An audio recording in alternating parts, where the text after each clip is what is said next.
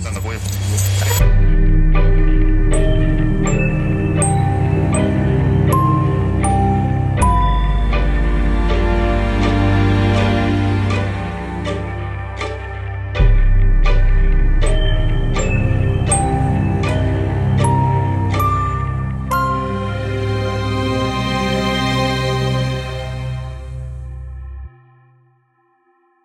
Hello and welcome to Haunted Hometowns, your weekly true crime paranormal podcast. My name is Blake Lambert Hack, and this season I will be covering deaths and hauntings in the city in a garden, aka Chicago, with a different special guest every week. Today I'm joined by an actor, a traveler, and an overall fantastic artist, Josh Pennington. Hey, hey, hey. How are you? Doing pretty good. Good. Great day today. Watching my friend's cat. So I have a cat for the week. That's always nice to have a little pet hangout, I know. especially during COVID. So cute. I know. Wow. I really think that after this, I might get a cat. Like she is so lovey. And she's, I just fed her and she is so cute. Whenever I eat, she needs to eat. So she just pedals around my feet until I give her something to eat. That's so cute. My dog's the same way. So- how long have you lived in Chicago? So I've lived in the Chicago area for 15 years and I've lived inside the city for five years, just about to hit my five year mark on May 1st, actually. That's exciting. Yeah. Do you know any ghost stories in Chicago? Oh my gosh. Let me think. I have to know something. um, so I don't I don't know if it's haunted, but there is an abandoned hospital in Andersonville off of Clark Street. Yes. And That place is people always tell me crazy. it. It is. And like I every time I pass it, I'm like, wow, this place has got to be haunted. It has to be. Have you been around the backside of it? No, not that I know. It's of. completely destroyed on the backside. So the front is like nice and creepy and like eerie looking. And then you walk around to the back and it's just you can see through like inside and everything. It's crazy. Oh my gosh. Well, catch me there later. Yeah. Wandering abandoned hospitals. Absolutely. uh, do you believe in ghosts? Absolutely. Yeah. How would you describe one? Oh, um, I would describe it as like a feeling of cool mist running past you. Almost like if somebody's walking past with heavy perfume and you smell it for just a moment and then it's gone, that's how ghosts are. Yeah, yeah, yeah. Just they're giving you a tease. It's like, just a don't forget. Yeah, yeah. yeah. Don't forget I'm here. Well, Josh, are you ready for the hauntings at the Drake Hotel? Yes. Now, you know the Drake Hotel. It's a staple in Chicago. Yeah, I actually just passed it yesterday. See? It's I've never stayed in it, but you it's huge and it sits on the corner and so like it's in all the photos and everything. So everyone it's iconic. Yeah, you, the sign is just right there as you drive down Michigan Avenue into the loop. Yes, exactly. Um, before we get into the hauntings that we're going to be talking about, I want to just briefly touch on the history of the Drake Hotel. Um, so it was financed in 1919 by John B. Drake and Tracy Corey Drake, their brothers. Uh, they were sons of an esteemed hotelier, John Drake, and they acquired the property from Potter Palmer, the guy who did the Palmer House in the Loop. And then this brothers also owned the Blackstone Hotel, which is um, kind of by Columbia in the Loop, like Okay. South South Michigan. Yeah. Um, when it was built, it cost ten million dollars. So Wow. today it's like 120 million. It would have cost if it was built today. It's not even that big. No, I don't even have don't even have a million dollars. So that seems like a lot of money. Yet, especially you do not then. have it yet. uh, the Drake. Well, they hired the architect Benjamin Howard Marshall, who is like he's done many buildings in Chicago. But the Drake sat between the Gold Coast and which is the higher end shops, you know, mm-hmm. for anyone listening who doesn't know, and Mag Mile, which is medium price shops, I guess. But back then, like lower end compared to the Gold Coast.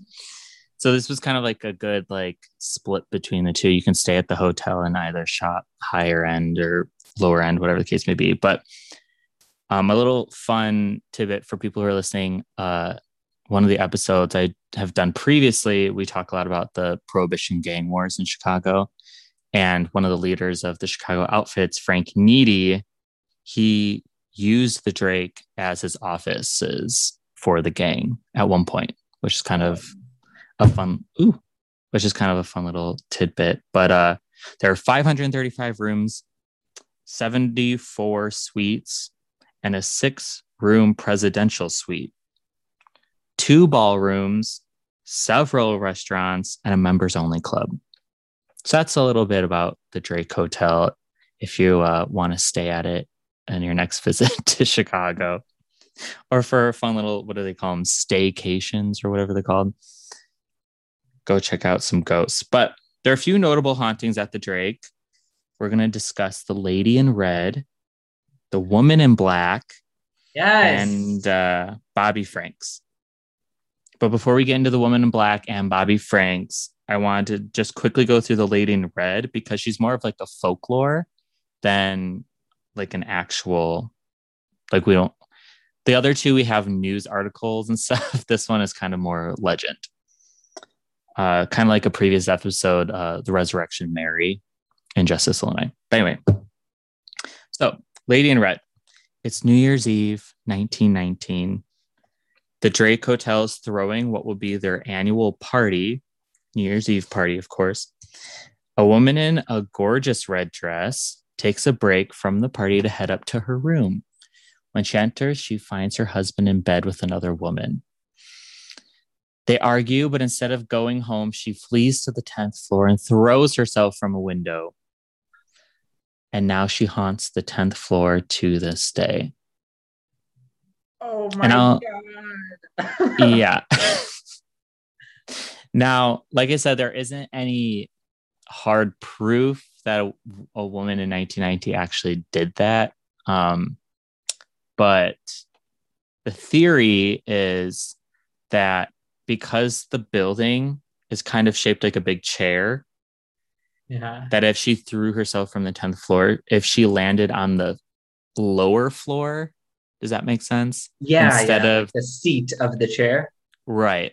Instead of the sidewalk, the hotel may have covered it up because they were like, this is, they just opened. So they didn't want bad press or anything like that. So a lot of people speculate that that's what happened. And that's why there's no news article reporting the death, which is crazy. Uh, the only thing recorded from that night of like shady dealings is that a woman had her uh, necklace, a $5,000 necklace robbed from the party. So robbed off of her? That's the excellent question. like she was wearing it, and one second she's like, "Oh, where'd it go?" I really hope that's exactly how it happened. She just is dancing her night, like too many martinis in, and just like looks down. It's like, what? You know, she deserved to lose it then. yes, that I, if you're not going to keep track of five thousand dollars, then you don't deserve to have five thousand dollars on your neck. Absolutely not. Somebody actually, that's they just pulled an Ocean's Eight. They walked into, they planned it all. Anne Hathaway with her beautiful diamond. yes, but so the lady in red or woman in red is kind of like a ghost trope. It's it's very common in ghost lure that a woman in red is haunting and it's usually associated with jilted women. Mm-hmm. So there's been sightings in several states and like multiple countries of a woman in red haunting hotels, theaters, and old mining communities due to uh, sex work. Wow. So that's the lady in red. I don't I don't know. I don't I don't necessarily believe it or disbelieve it. I uh don't think I want to see anybody throw themselves out of a window, ghost or not. Mm-mm. Um Mm-mm-mm-mm. and we always talk about like people ghosts being in like white and wispy and stuff like that, but like a red dress that you would notice like running down the hall or some shit, that would be traumatizing. Also, I would not be surprised if a Chicago hotel tried to cover up a death. Like this city is so shady about stuff like that. Like Yes, Yeah. especially in 1919. right? Yeah, no, that does not surprise me. no. Uh the Chicago fire was not that long before this, and all this regrowth and rebuilt buildings and hotels and stuff like that. So yeah, I, I would not put it past them to be like, we just rebuilt this thing. we do not need any kind of bad press. Just press. open this hotel. We do Yeah. not need bad press. Okay, so I'm gonna talk about uh Bobby Franks now. And have you heard of Bobby Franks? Bobby Franks actually sounds really familiar to me. it was kind of a big case. Um, I mean, obviously not when we were Wait, alive, but I just read a freaking play about this. Never the Sinner, Loeb and Leopold, right? yes, Bobby, yes, Bobby Franks is buried like a block away from my apartment, and I've been meaning to go visit his grave because I've been like studying this play for a character, and that is so funny. Yes, that is so. wild. Yes, I know. Okay, I know all about it. that's funny because so far, like, okay, I haven't planned any of these, like, who I'm going to be talking with, who my guests are on this podcast. Like, it's kind of been like, oh, they, I would love to have them on. It'd be great to have them on, but I'm not like talking to you guys beforehand, you know, about what I'm talking about. Like, this is all brand new for you guys. yeah, I love it. So, the second episode with my friend James, we were talking about traveling. Uh, it's a, a sinking of a ship, but they travel from Chicago River to Indiana. And I was talking about this small town in Indiana that I've never been to or heard of. And he's like, I've done a photo shoot there. And I was like, it was wild. He's like, I know exactly what you're talking about. I'm like, okay, great. Oh uh, gosh, what a small world. For real, the third episode, the same thing happened. Uh, my friend Mary Nora knew she went to the church I was talking about. Like she has attended church. and then my friend Chloe, for the fourth episode, she lived in Justice, Illinois, which is where the cemetery I was talking about. I was like, Oh What- what are the chances that you guys all have some kind of connection to the stories I'm talking about? Yes. Oh, Bobby Franks. R.I.P. R.I.P. Bobby Franks. For you, for those of you who do not know who Bobby Franks is, the date was May 21st, 1924. Bobby Franks was 14 years old when he left a baseball game to walk home, which was only three blocks away from his house. But unfortunately, he never made it home. While his father, Jacob Franks, was looking for his son, his mother, Flora, received a phone call from a man calling himself Mr. Johnson. He told her that he kidnapped Bobby, then promptly hung up, causing Flora to faint. Which I probably would have done the same if I found out that someone kidnapped my kid, Mhm. just down. The following morning, they received a letter stating that Bobby was still alive, but asking for a ransom of $10,000 that afternoon. Now, Jacob Franks made his fortune in real estate and later was the president of a watch company. So they had money and they were kind of the higher ups in Chicago. Like people knew about them and they had a good house. And so whoever sent this letter, they knew that they had money and they knew they could get $10,000 from them. Which I feel like a lot of times when you watch TV shows or something like that, people are like, but I don't have that kind of money. How am I to, you know? Yeah.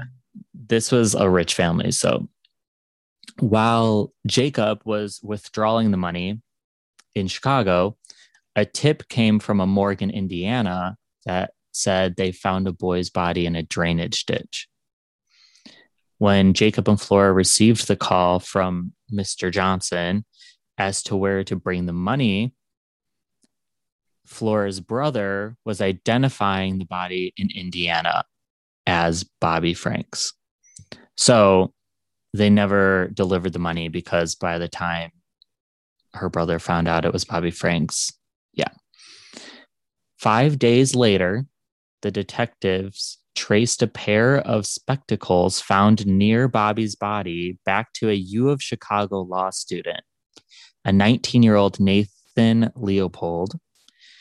And they were able to trace it back because it was a there was a special hinge on the glasses that only three Chicagoans had purchased. Yeah. Like, what are the odds? And like, how how do you even think of being like, let's see what these hinges are? You know, yeah, like, yeah. and like the prescription or whatever. exactly. People smarter than me. I would not be a good detective. I'd be like, ooh, some glasses. I don't know what these do. Useless. There's so many people with glasses. No, yeah, that's it's kind of crazy. I wonder how they were able, like, who, yeah, I, that's not something I would have gone to. Yeah. of course, and this kind of, uh, well, the cops didn't want to embarrass the millionaire family, so they asked him questions at the LaSalle Hotel instead of the police station.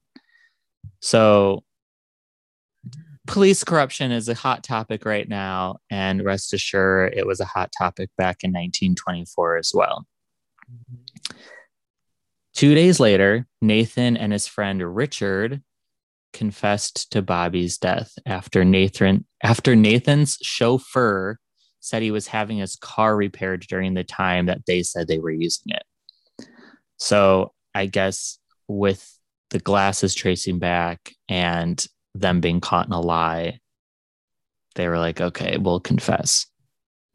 Richard and Nathan said they lured Bobby into the car as he walked home from the baseball game.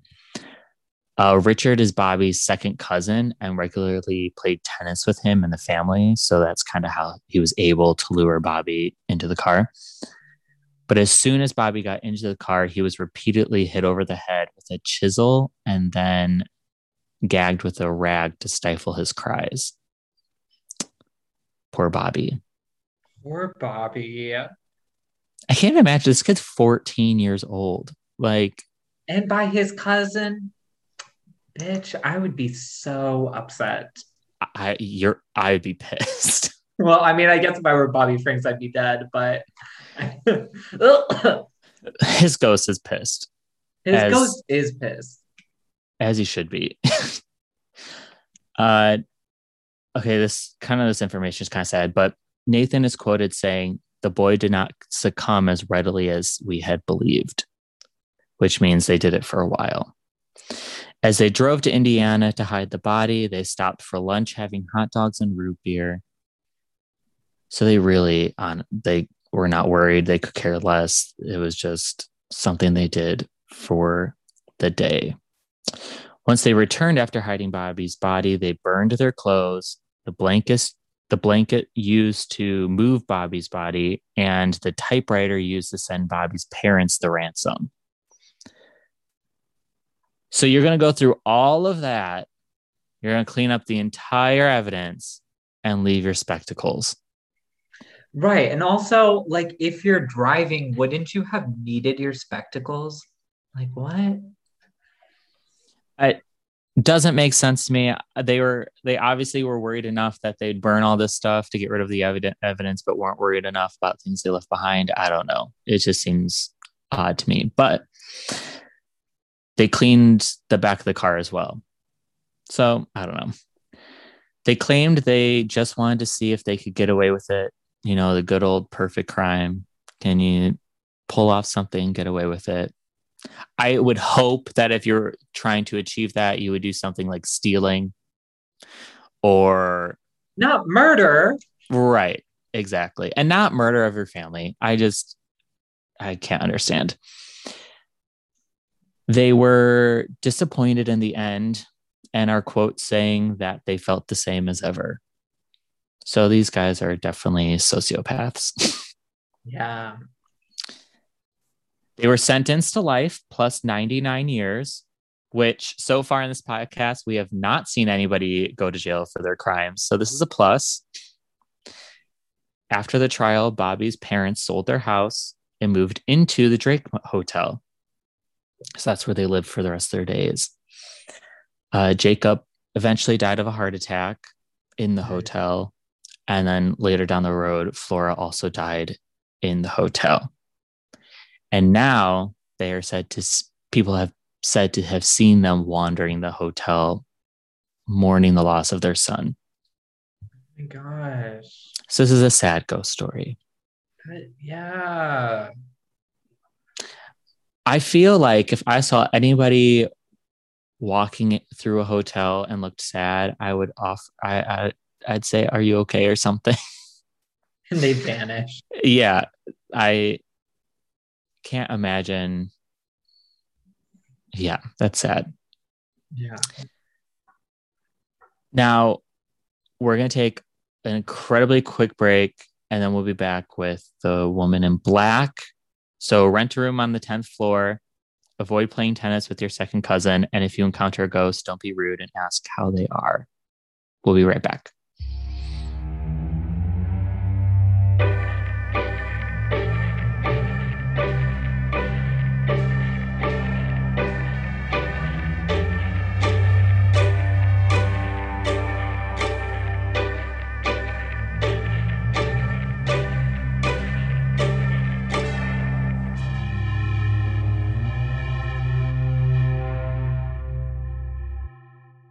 That's so funny. I'm literally reading this play about Bobby Franks, and I didn't know there was a play. Yeah, it's called Never the Sinner. It's by John Logan, and it is about um, uh, Loeb and Leopold, the two the two guys who murdered him. Right. And so it was rumored that they were in love with each other. Oh, And so uh, Richard Loeb, he would hold his sexuality over Leopold. Um, Leopold was like gay and he liked Richard, but Richard was straight, but knew Right. he could manipulate Leopold by being like, oh, I will have sex with you if you commit this murder with me. So Right. while Leopold's like, I don't know if I want to commit murder, he's like, I really want to have sex with um, Richard, so I'm gonna murder this guy. Or really, he's just the accomplice. Like he just like drives and stuff. Right. Whereas like Loeb like actually commits the murder.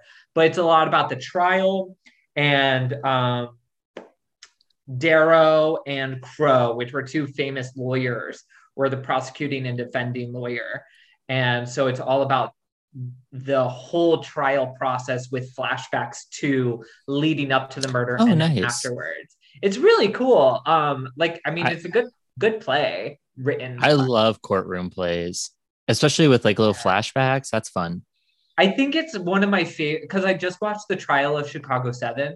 Oh, um, yeah. a couple weeks ago, and they actually reference Darrow and uh, Crowe's trial for this. Yeah. And I I didn't really like. I thought the movie was really good, but it was um I don't know. I thought I thought it was slow at sometimes, but I think the play actually moves really quickly because it's not segmented as like this is the trial portion this is the Right. flashback. it's very interdispersed so it's it reads very quickly to me I like that. Yeah, yeah, yeah.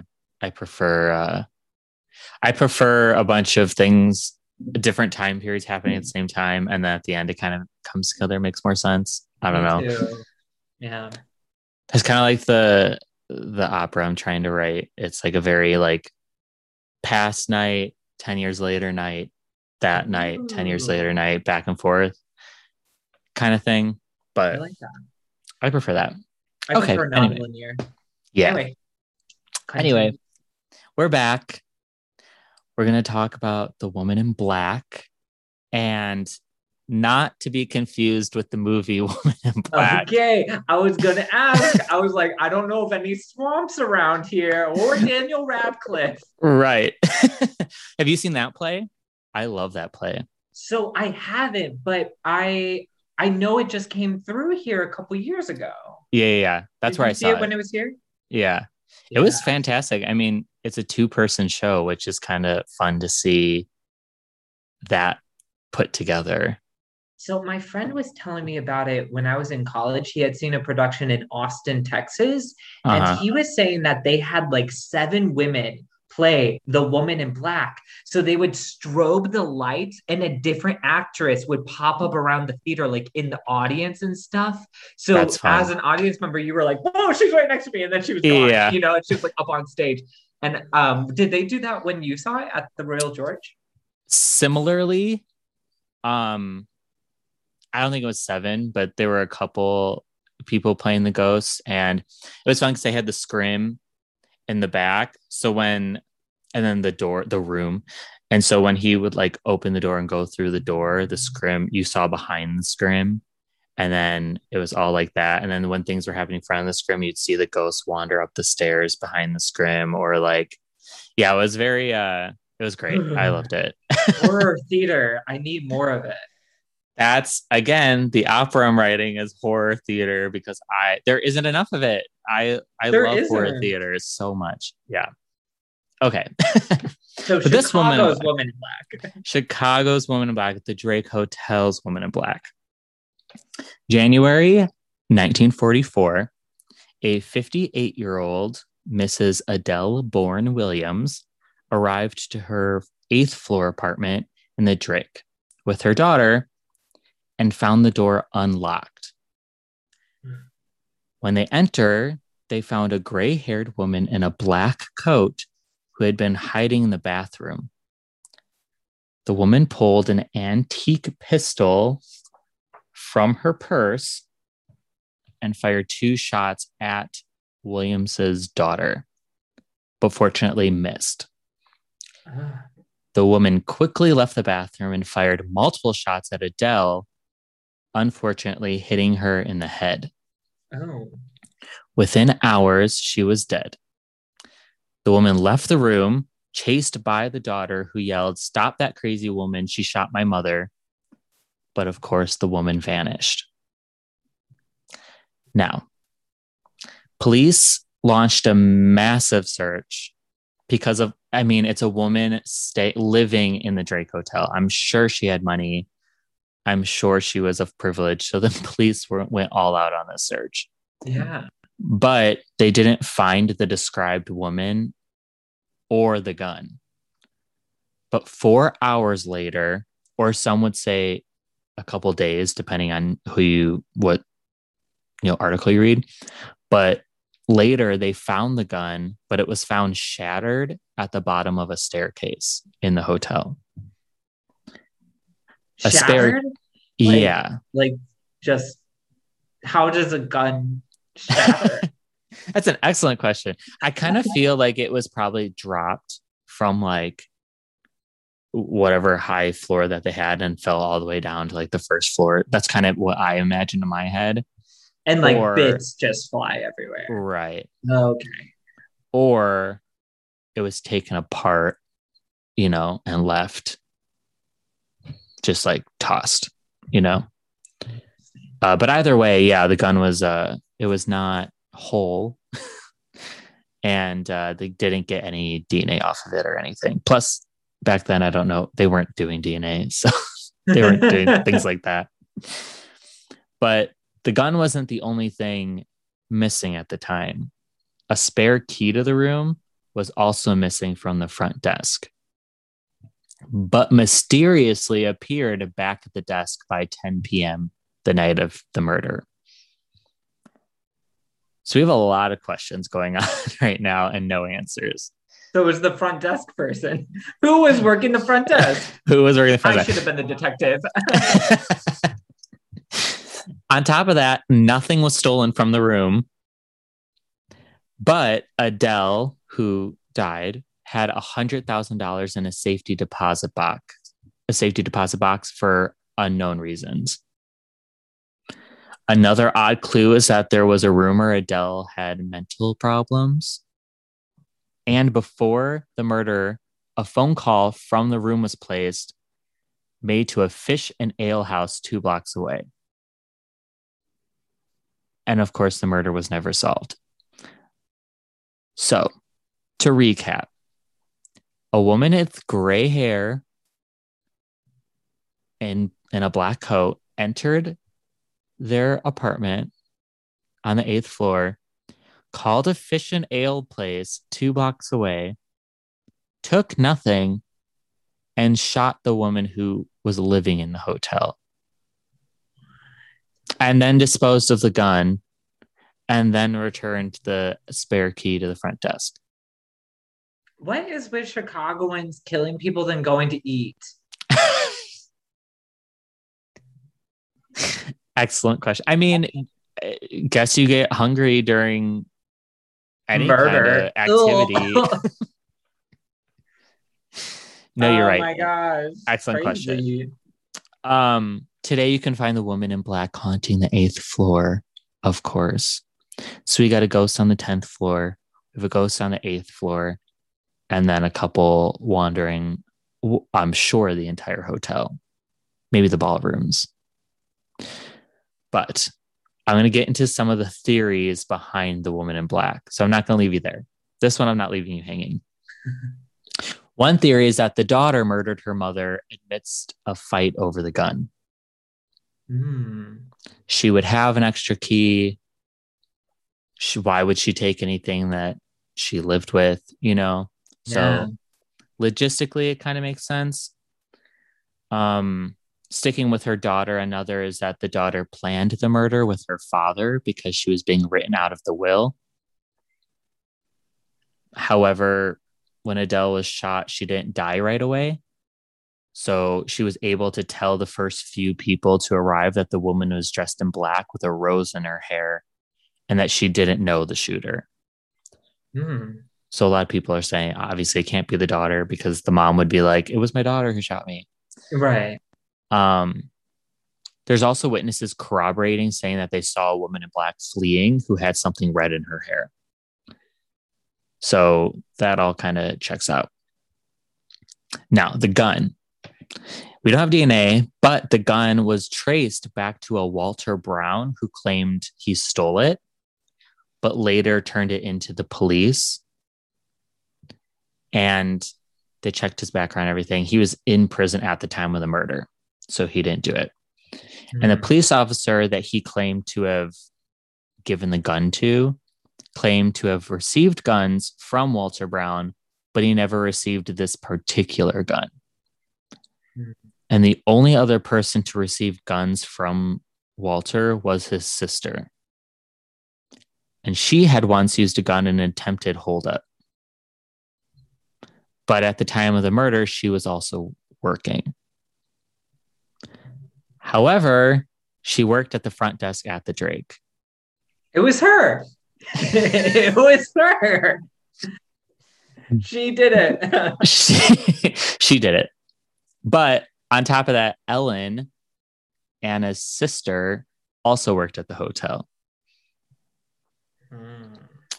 So you're right in the sense that, yeah, these two girls are the number one suspects.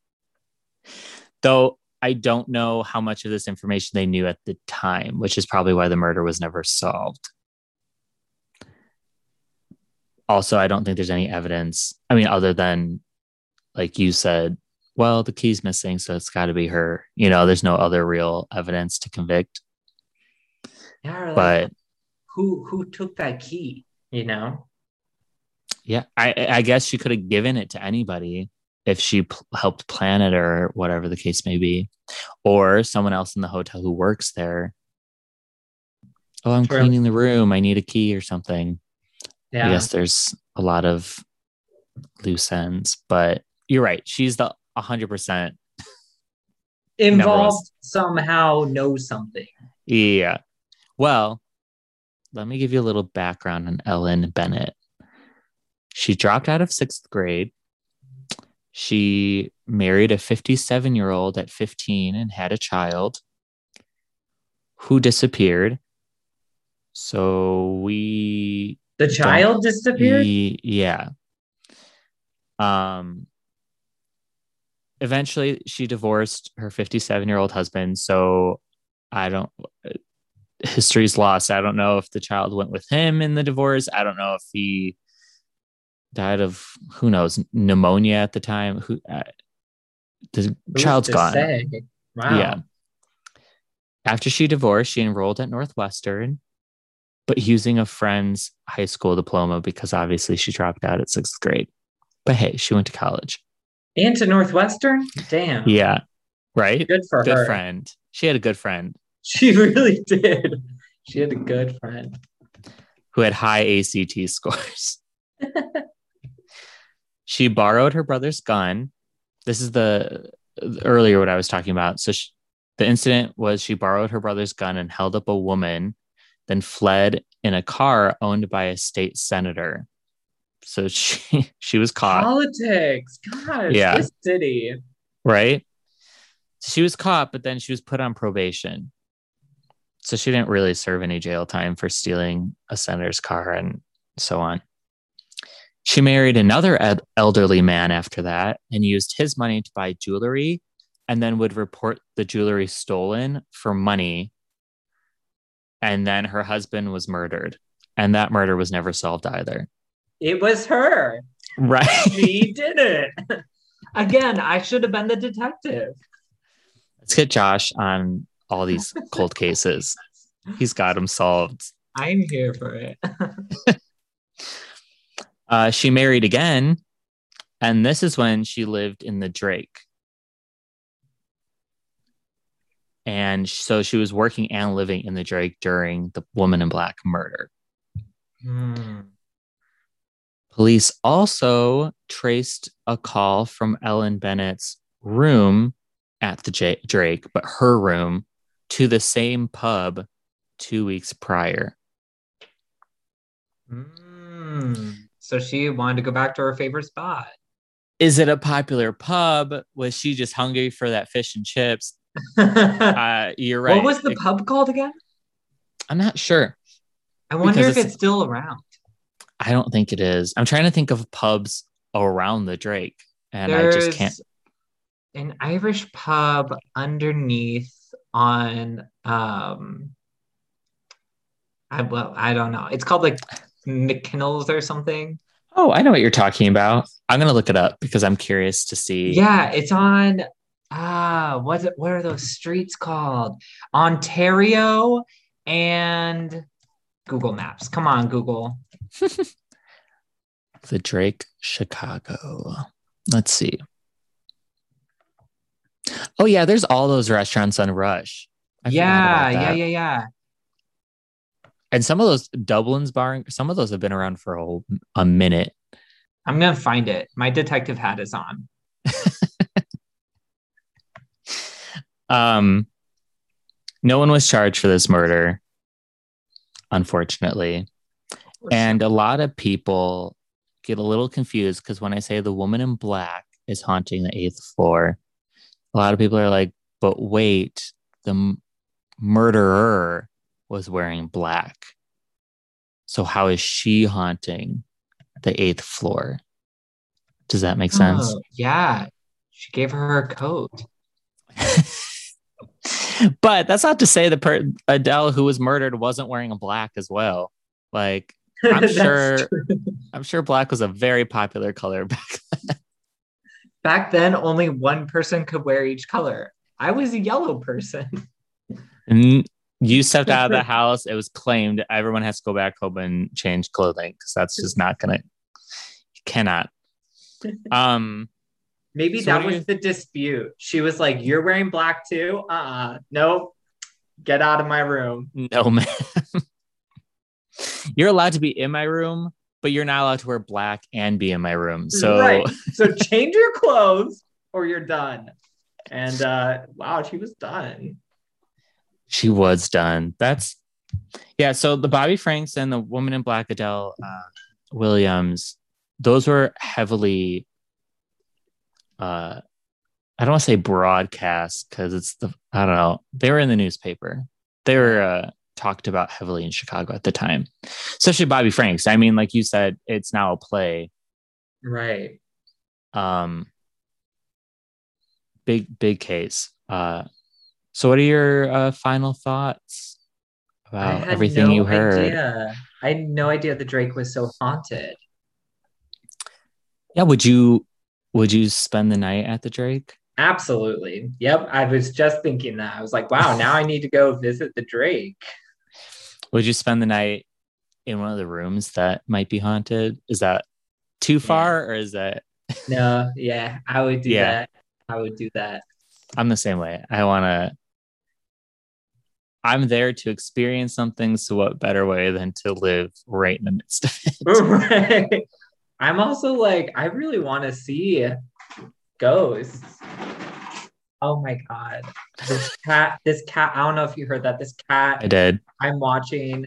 She, her bag of food empty today, and she's now climbing into the empty bag of food, looking for more food. This cat, I swear, she's so funny. Love to climb into anything. It could be the smallest box or bag to. she likes to go into the fridge anytime I open it.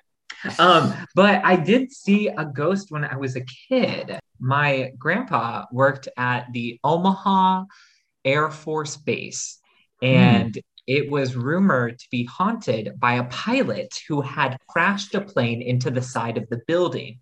He had huh. mistaken the lights on the building for the lights of the runway and flew this uh, plane into the side and obviously died and haunts the building. And so my grandpa was working there and he took me and my sister with him. He had to go back there and get something late at night. And Where was this? Omaha, Kansas. That's right. That's right. Okay. Go ahead. And so we i was really little. I was like three. My sister was like five. And uh-huh. he comes out of his office and sees the two of us talking to nothing. And he told us this like as we were kids growing up and we always knew. And then one day when i was a teenager my sister and i are watching tv and we stumble across this show hauntings across america. And oh we God. start telling our babysitter that about like our um grandpa and this experience. And then it pops up uh, like Air Force Base in Omaha, Kansas. We're like, oh my God, this is it. This is it. and then my grandpa was interviewed by this documentary. Hey. And it played. And I was like, wow, that is my grandpa talking about me on this documentary. so what did you do you remember? I know you were young, but do you remember what you saw? Or felt? I don't. My sister does, um, but I just remember, you know, stories about it because I was right, right, right. But my sister does actually remember, like the, talking the to ghost, yeah, talking to the ghost. That's like crazy. The, yeah, right. I mean, I feel like kids are just open to seeing stuff like that, and as uh, adults, I think our brain checks it out. It's kind of like um, I was learning in college about visual intake and like our brain processes so many colors, shapes, and everything, but we have like almost like a filter where we will filter out and make kind of like a diluted version of what we are actually seeing so that our brain can process it easier. Right. And I wonder if the same thing kind of like uh, um, happens with ghosts. Like we can still see them, but our brain processes them out. That's so interesting. I haven't even thought about that as being a possibility.